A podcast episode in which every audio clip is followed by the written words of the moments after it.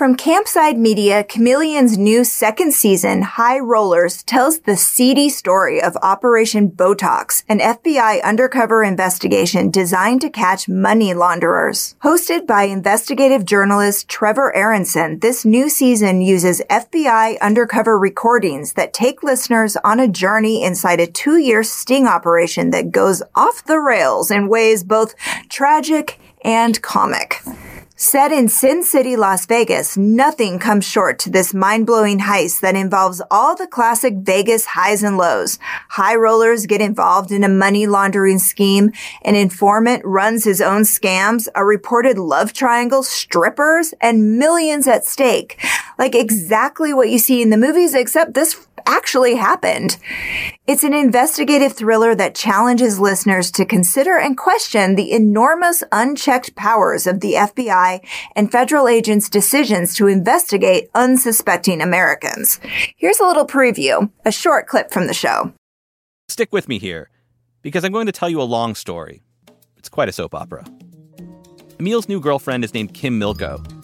Kim is a tall blonde, the sunny disposition, like Hailey Bieber, I'm sure you're not surprised to hear that a guy who owns weight loss clinics wants a pretty girlfriend.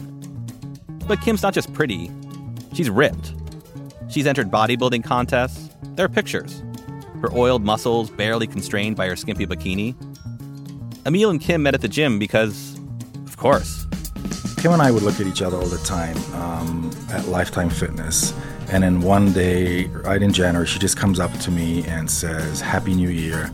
And I said, same as you. And then I said, listen, I think you're smashing. And she said, I think you're hot or good looking or whatever. And then we trade phone numbers. And then a couple of days later, she texts me, do you want to go out with me? And we did go out. And we had a couple of drinks and or dinner maybe or something like that. And then I told her the next morning, uh, listen, I'm married, and this is a it's a problem. She's you know she's very possessive, and but I am going to get a divorce. So Emil admits, as if it's no big deal, that he told Kim he was married only after they'd spent time together. To Emil, it's like, whatever. What's the big deal if I only told her the next morning? And Emil and Kim had, at times, a volatile relationship, an on and off kind of thing. Here's Emil. What happened was Kim and I would have a fight. She'd go out on a couple of dates with Mr. Smith and then Mr. Jones and Mr. So on and so forth. And during one of their off periods, Kim struck up a flirtatious relationship with a local lawyer. In a city of lawyers, some walk ahead of the pack. This is a commercial for Las Vegas lawyer Paul Padda. He's inside a courtroom, standing up to address the judge. And then, quick scene cut. He's outside, surrounded by reporters asking him questions. A former federal prosecutor, Paul Padda, will fight for you. When you've only got one call, you better call Paul. Paul's a really interesting looking guy. He gels his black hair into a large, cement hard wave that falls over the top of his head. He does personal injury law, car accidents, slip and fall cases, that kind of thing. And he's proud of it. Here he is on local TV. Federal prosecutor, now to personal injury. So why make the switch there? You know, I was fighting on behalf of crime victims when I was a prosecutor. Mm-hmm. I thought if I went into the private sector, started my own practice, that I could help a larger uh, segment of the population. Sure. And so part of what I do now is just basically putting my skills to work as a former prosecutor, going to the court, trying cases, and help, helping people achieve compensation and justice if they've been injured. And when it's your own practice. According to Kim, she met Paul through a group of friends a while back. Here she is. Someone um, kind of arranged us to meet, and we met at T Bones. T Bones is a steakhouse in the Red Rock Casino. It has a lounge with million dollar interiors and really good mixed drinks. There's a fire pit on the outdoor patio. It's very Las Vegas.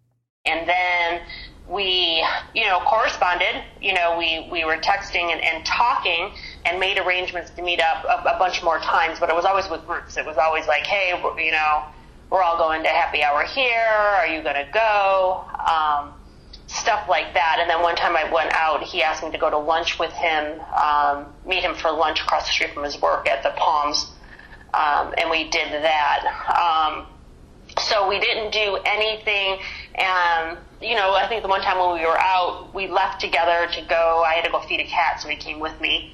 You know, left to go feed the cat, and then we went back to the bar. You know, so was it dating? You know, were we, you know, sleeping over at each other's houses and stuff like that? No. Were we communicating? Did we correspond? Yes. You know, was it moving in that direction of being? I, I, I think he wanted it to, and I think it was. Going to feed a cat doesn't sound romantic. And that's apparently really what they did. They went to feed a cat, and then they came back. So we're not talking a hot and heavy, can't keep the hands off romance here.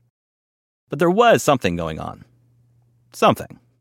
I'm uncomfortable kind of saying this, but I think me kind of dating Paul and having an interest to Paul was a shock to a lot of people. What Kim means is Paul wasn't her usual type. Because I've always really just been with Emil and you know, I knew all of these guys and, you know, I've been approached quite often, you know, by various people to, to go out and do things. And I think when, when Paul kind of showed up, I showed interest and I think they boosted his ego and he thought he was really cool and, you know, and I'm sure he was like thinking his, you know, shit didn't stink, so to speak. And then, you know, when it ended pretty quick, you know, when I was like back with Emil, you know, and and I think his ego was hurt too in front of his friends because they were probably like, "Ha, see, we knew it wouldn't go." You know, she wasn't interested in you. So Kim says she was seeing Emil and Paul to different degrees. And one evening, when she was at the Sedona Lounge, another Vegas hotspot, Emil was trying to find her so that she'd come and get her dog from him. First cats, now dogs. It's probably fitting in a story with this much fighting. But anyway, that's Emil's story. He didn't want to take care of Kim's dog. Really? I think he was looking to make a scene. So, Emil goes to Sedona Lounge. And there she's there with Paul Padda and a couple of different people. I'm like, Kim, come get your dog. And um, she's like, why? I said, because it's pooping all over the place. Again, like feeding the cat, this isn't code. Emil says the dog really was pooping all over his house, and he was sick of it. Anyway, let's get back to Sedona Lounge. Emil is confronting Kim. And I said, by the way, why don't you tell them about your herpes? Something like that. Just, I was just angry and it was just a joke. Whatever, I don't know what went through my head at that point, but that's what I said. Not a nice thing on Emil's part, and also not true. But still, not long after that, Emil and Kim got back together. Strange, I know. But that's just the kind of relationship Emil and Kim had. Then, shortly after they got back together, Emil and Kim were out to dinner at a high end restaurant in Las Vegas called Vintner Grill. That's where, they say, they ran into Paul Padda. It's a classy, yes. He's wearing a suit. I was wearing a suit. Um, everyone's dressed nice. It's a classy restaurant. It's not a cheap restaurant.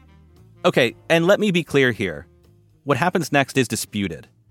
Separately, Emil and Kim have told me the same story. But Paul has told me, through his lawyer, that while he did know Kim, what you're about to hear, it isn't true.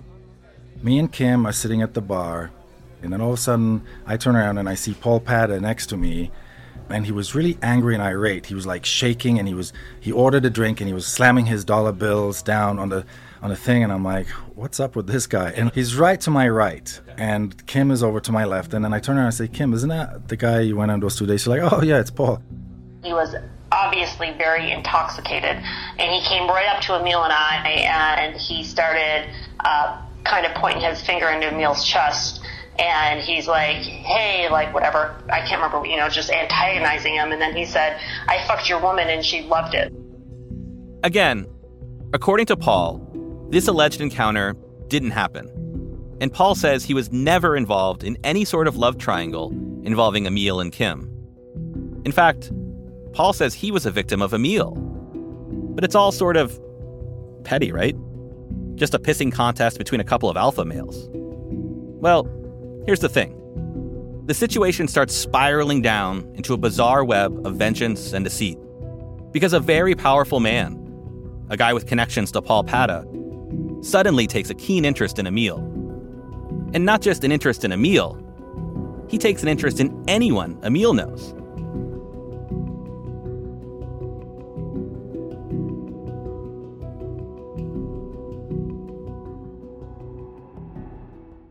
Don't miss this mind-blowing crime caper. Chameleon High Rollers is available every Tuesday on Apple Podcasts, Spotify, Stitcher, or wherever you listen.